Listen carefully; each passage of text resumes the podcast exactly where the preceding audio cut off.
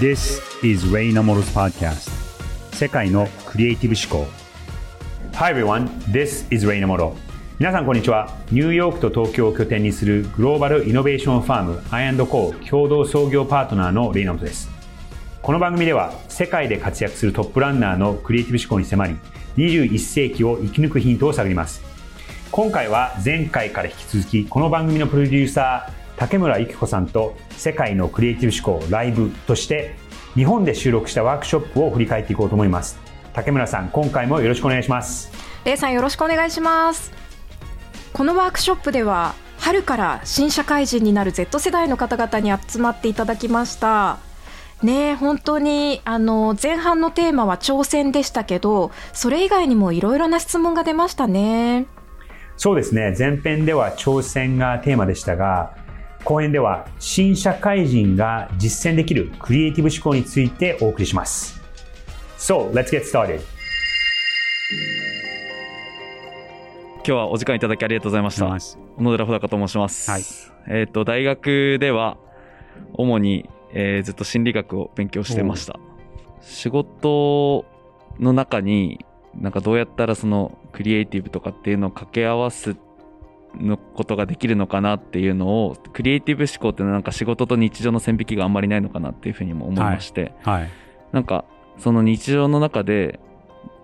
日頃大切にしてる習慣とかそのクリエイティブ思考を研ぎ澄ます習慣っていうのがどういったものが意識されてるのかなっていうのが興味があったので質問しました。あのですね、今僕と竹村さんとやってるポッドキャストで10問、10個ぐらいの質問を、えー、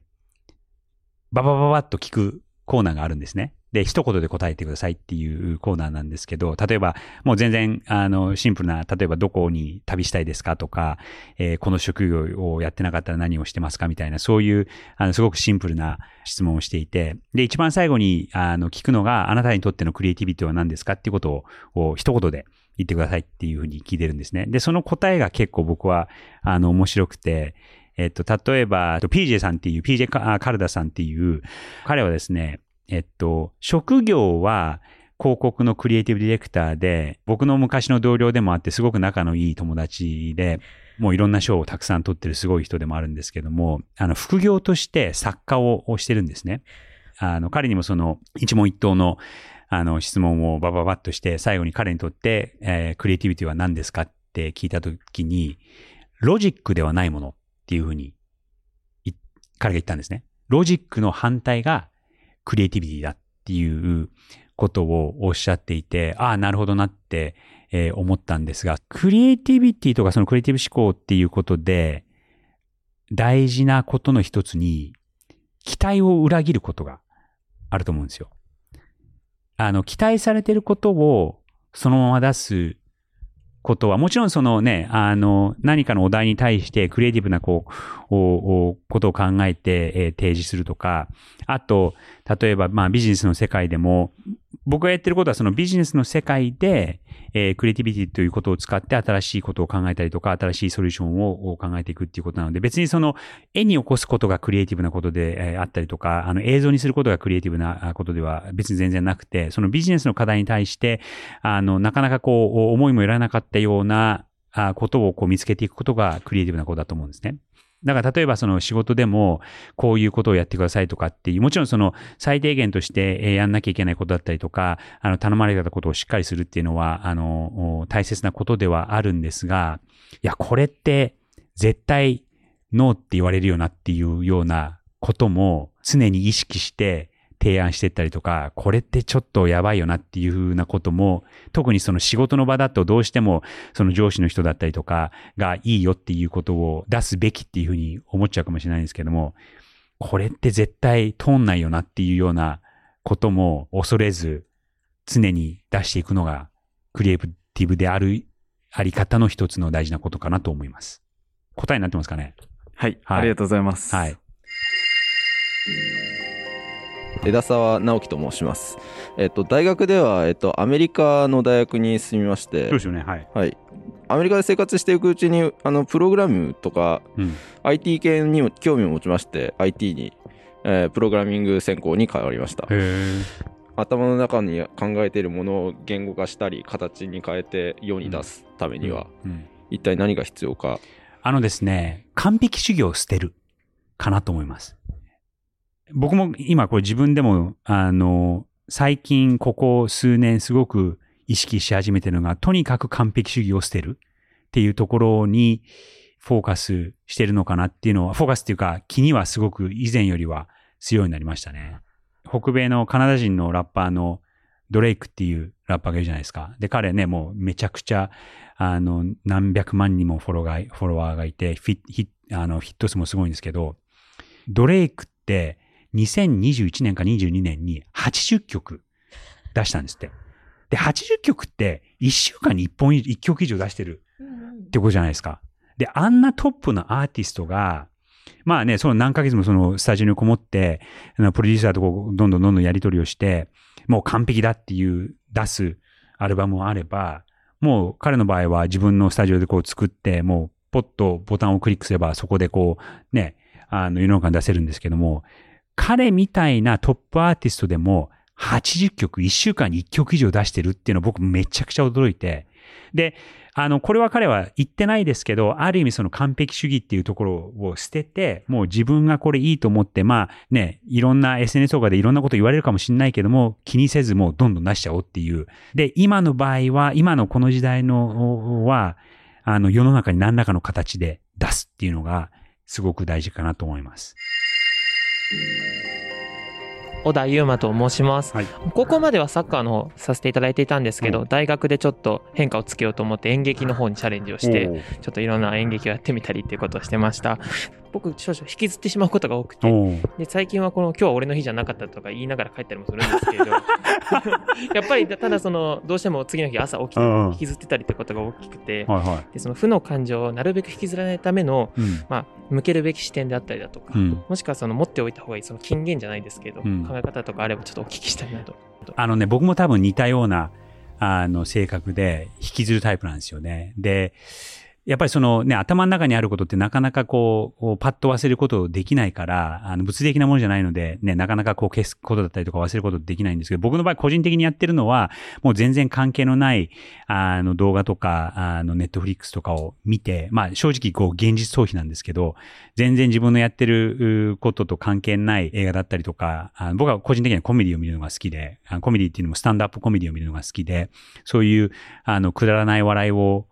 見て、あの、引きずるのを、こう、止めるようにしてますね。うん、だから、この間もう結構最近の話なんですけど、ある、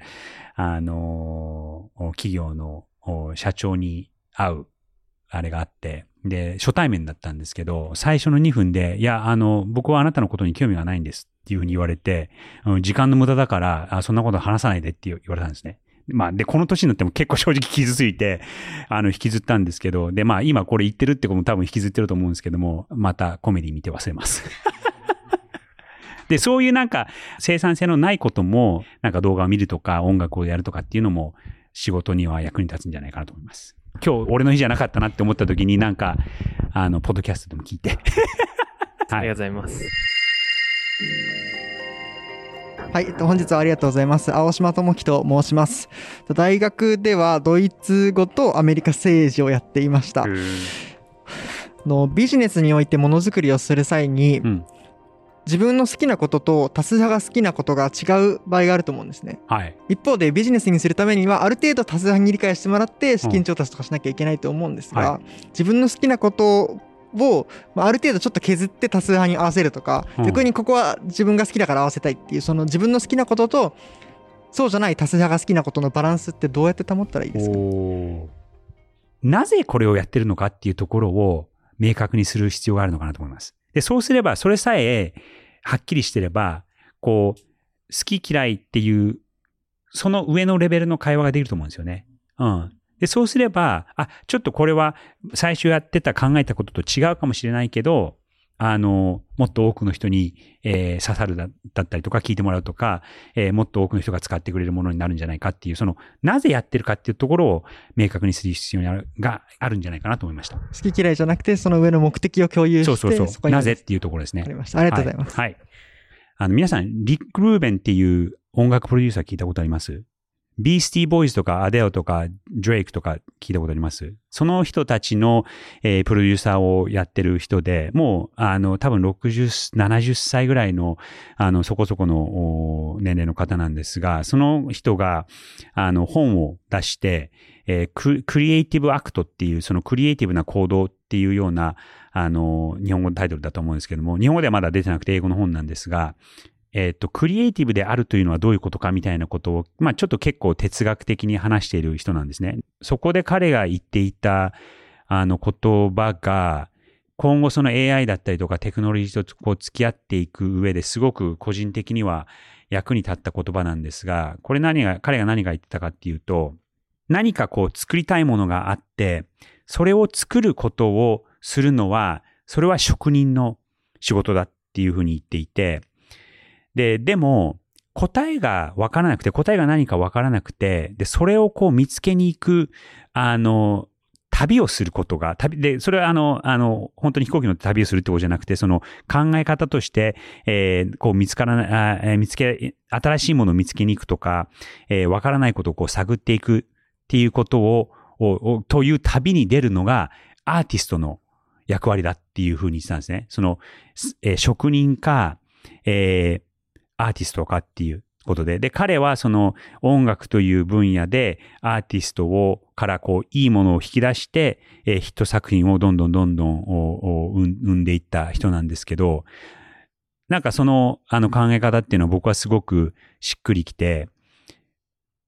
まあ、AI とかがね、最近こう、人の仕事を奪っていくみたいなことが、あの、いろんな記事になってたりはする、しますし、で、実際に、仕事が AI に奪われちゃう分野もすごくあのあるとは思うんですよね。でも、そういう時に人間の可能性っていうのは、そのさっきのその職人かアーティストかっていうことで考えると、あの職人で、まあ僕もあの実は父親が職人だったりするので、あの職人に対してのあの敬意はすごくあってリスペクトもすごくあるんですけども、そこだけで生きていこうとしちゃうと、あの、それは近い将来 AI だったりとか、ロボットだったりとか、そういうものに奪われてしまう、あの、作業になっちゃうと。で、見えないもの、わからないことを追求していくことが人間の強みであり、そこをちゃんと、こう、常に持っていれば、まあ、このテクノロジーはどんどんどんどんこう変わっていって進化はしていくわけですけども、この何を見つけたいか、何に興味があるか、何を言いたいかっていうところを軸に持っていけば、その新しい技術とかテクノロジーの使い方、使い方とか付き合い方っていうのは、こうね、変わっていくものではあるので、何が言いたいかっていうと、皆さんアーティストを目指してくださいっていうことで、別にそのアーティストを目指すっていうことは絵を描くとかっていうことではなくて、その見えない、わからない答えを探しに行くことだっていう彼の定義は、なんかすごく、あの、僕としては役に立ってしっくりきました。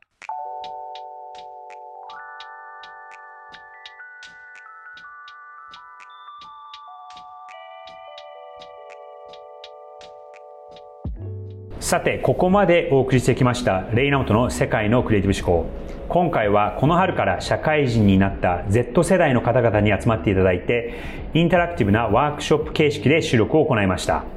いやー、今回は意外な質問も多かったんですよね。事前のアンケートではあんまり参加者の方々がクリエイティブとかそういうものには興味がないエンジニアリングとか IT に興味があるのかななんていう感じの内容だったので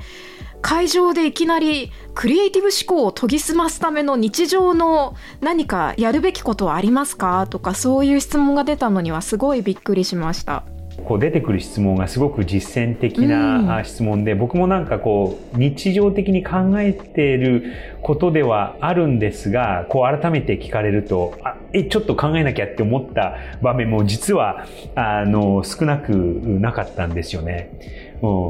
なんかねあのアイデアを形にする方法はどうしたらいいですか？とか、うん、なんか自分がいいと思ったものが企画を通らなかったらどうすればいいんですか？とかこの番組で他のゲストの方々とこう掘り下げてきたような内容もね話題に上りましたよね。そうですね。だから、あの、まあ、クリエイティビティって正直こう、哲学的なところでもあったりして、うん、えー、これぞやっていう定義がなかったり、あとその、ものを作ってなかったり、アートとかそういうことをやってない人は、自分はそのクリエイティブじゃないっていうふうに思い込んでるところもあったりするじゃないですか。はい。なので、あの、自分には関係ない話だなっていうふうに思う方も少なくないとは思うんですが、でも、ああやって話して今回よく分かったのは、やっぱりその人それぞれのクリエイティビティっていうことがあって、何らかの形で、えー、その自分の持っている、自分の中にこう、ある、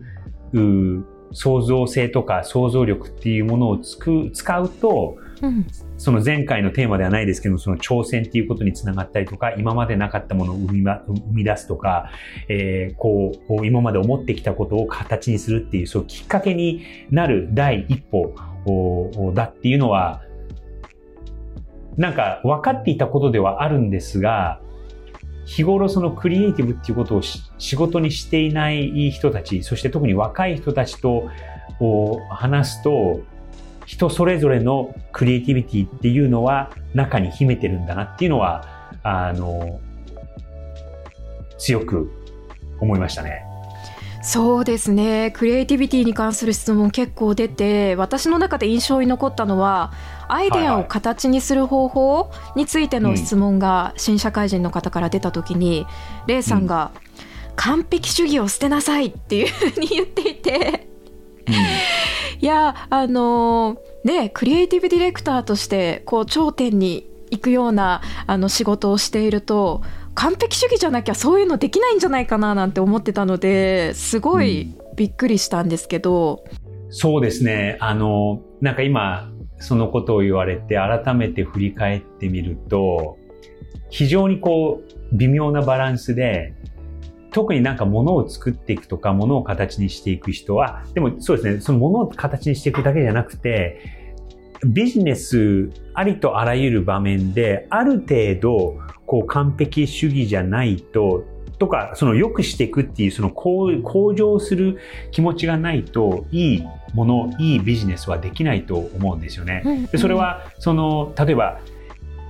これすごく偏見のある言い方かもしれないんですけど例えばその経理のような仕事で、うんうん、えー、クリエイティブじゃないっていうふうに思われる方も多いとは思うんですがでも経理は経理でその数字が間違っちゃいけないとかそういう完璧なところを求められる仕事じゃないですか。はい。うん。で、そういう時に、じゃあどうやって効率よくしようかとか、あと、僕もまあこういう仕事をしていて、えー、経理だったりとか、えー、そのファイナンスの人たちと関わることもすごくあるんですけども、うんうん、やっぱりいい仕事だったりとか、そのいい会社、いい文化の中で仕事をしていくときには、ありとあらゆる人があクリエイティブな考え方を持っていて、じゃあこれがダメだったら、じゃあどうやって、えー、良くしていこうとか、どうやって可能にしていこうか、そしてどうやってその完璧っていうところに近づけようかっていう精神をいろんなこうアングル方、アングルから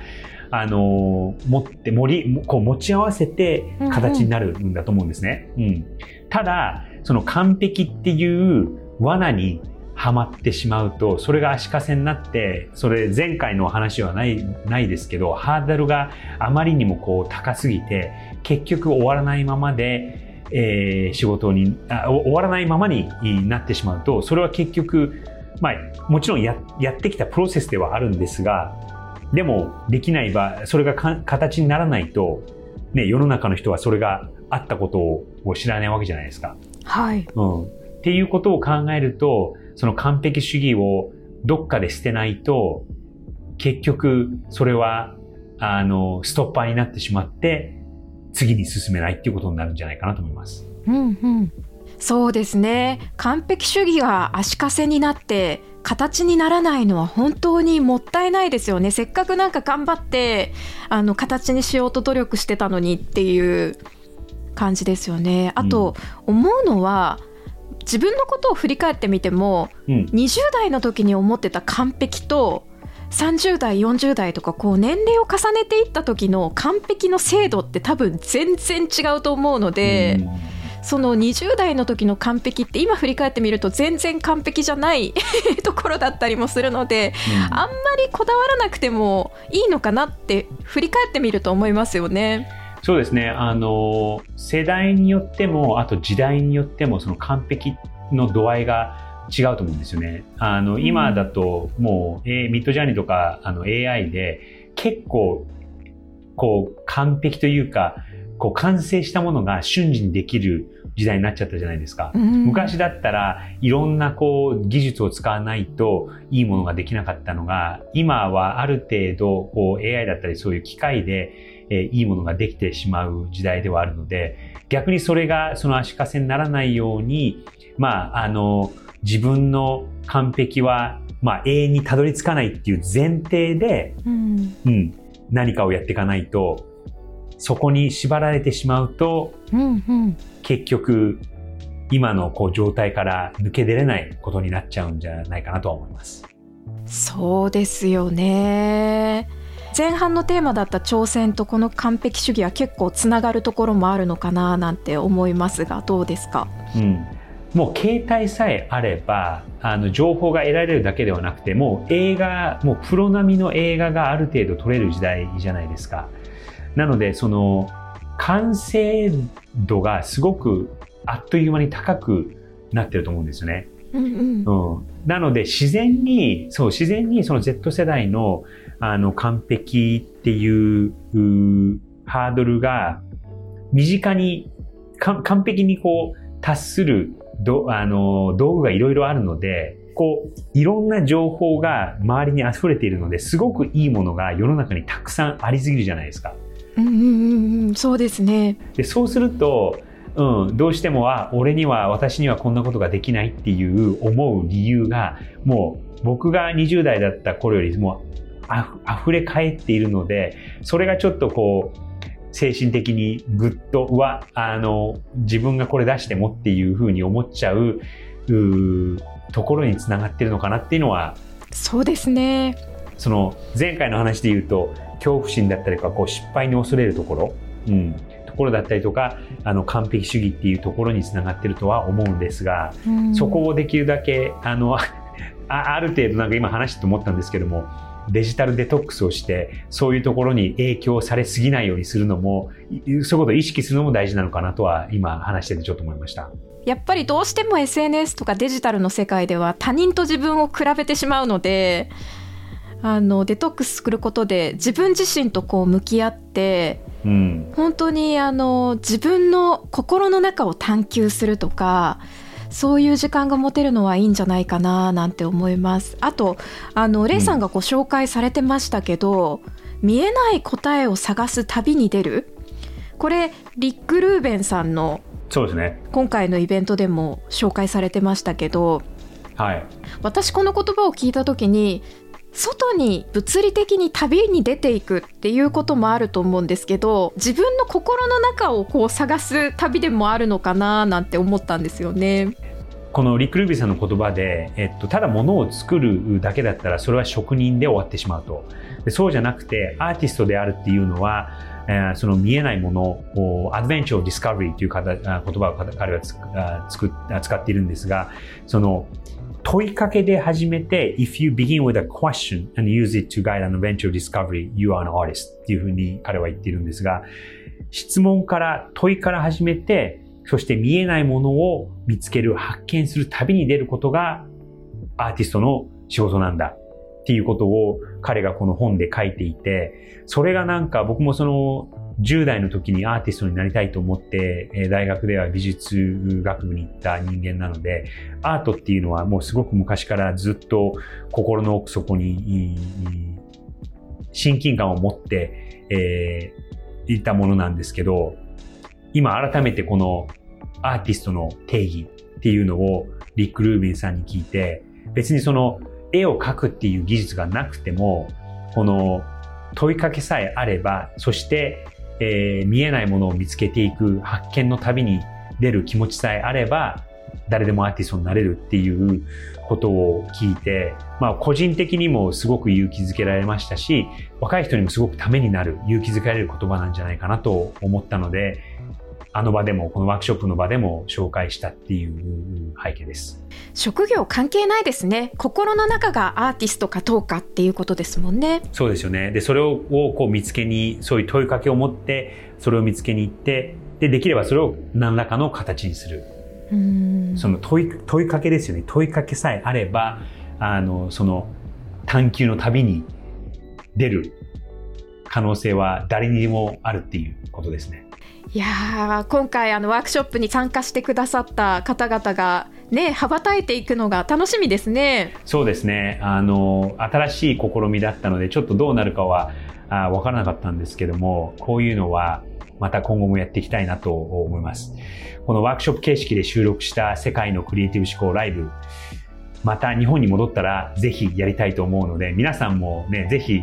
こういう場に参加していただいて、なんか我々からも募集とかしていろんな人を集めたいですね。そうですね。リスナーの方と交流したいですね。はい。じゃあそういう場を今後も作っていきましょう。はい。では次回もお楽しみに。世界のクリエイティブ思考。お相手はレイナモトと竹村由紀子でした。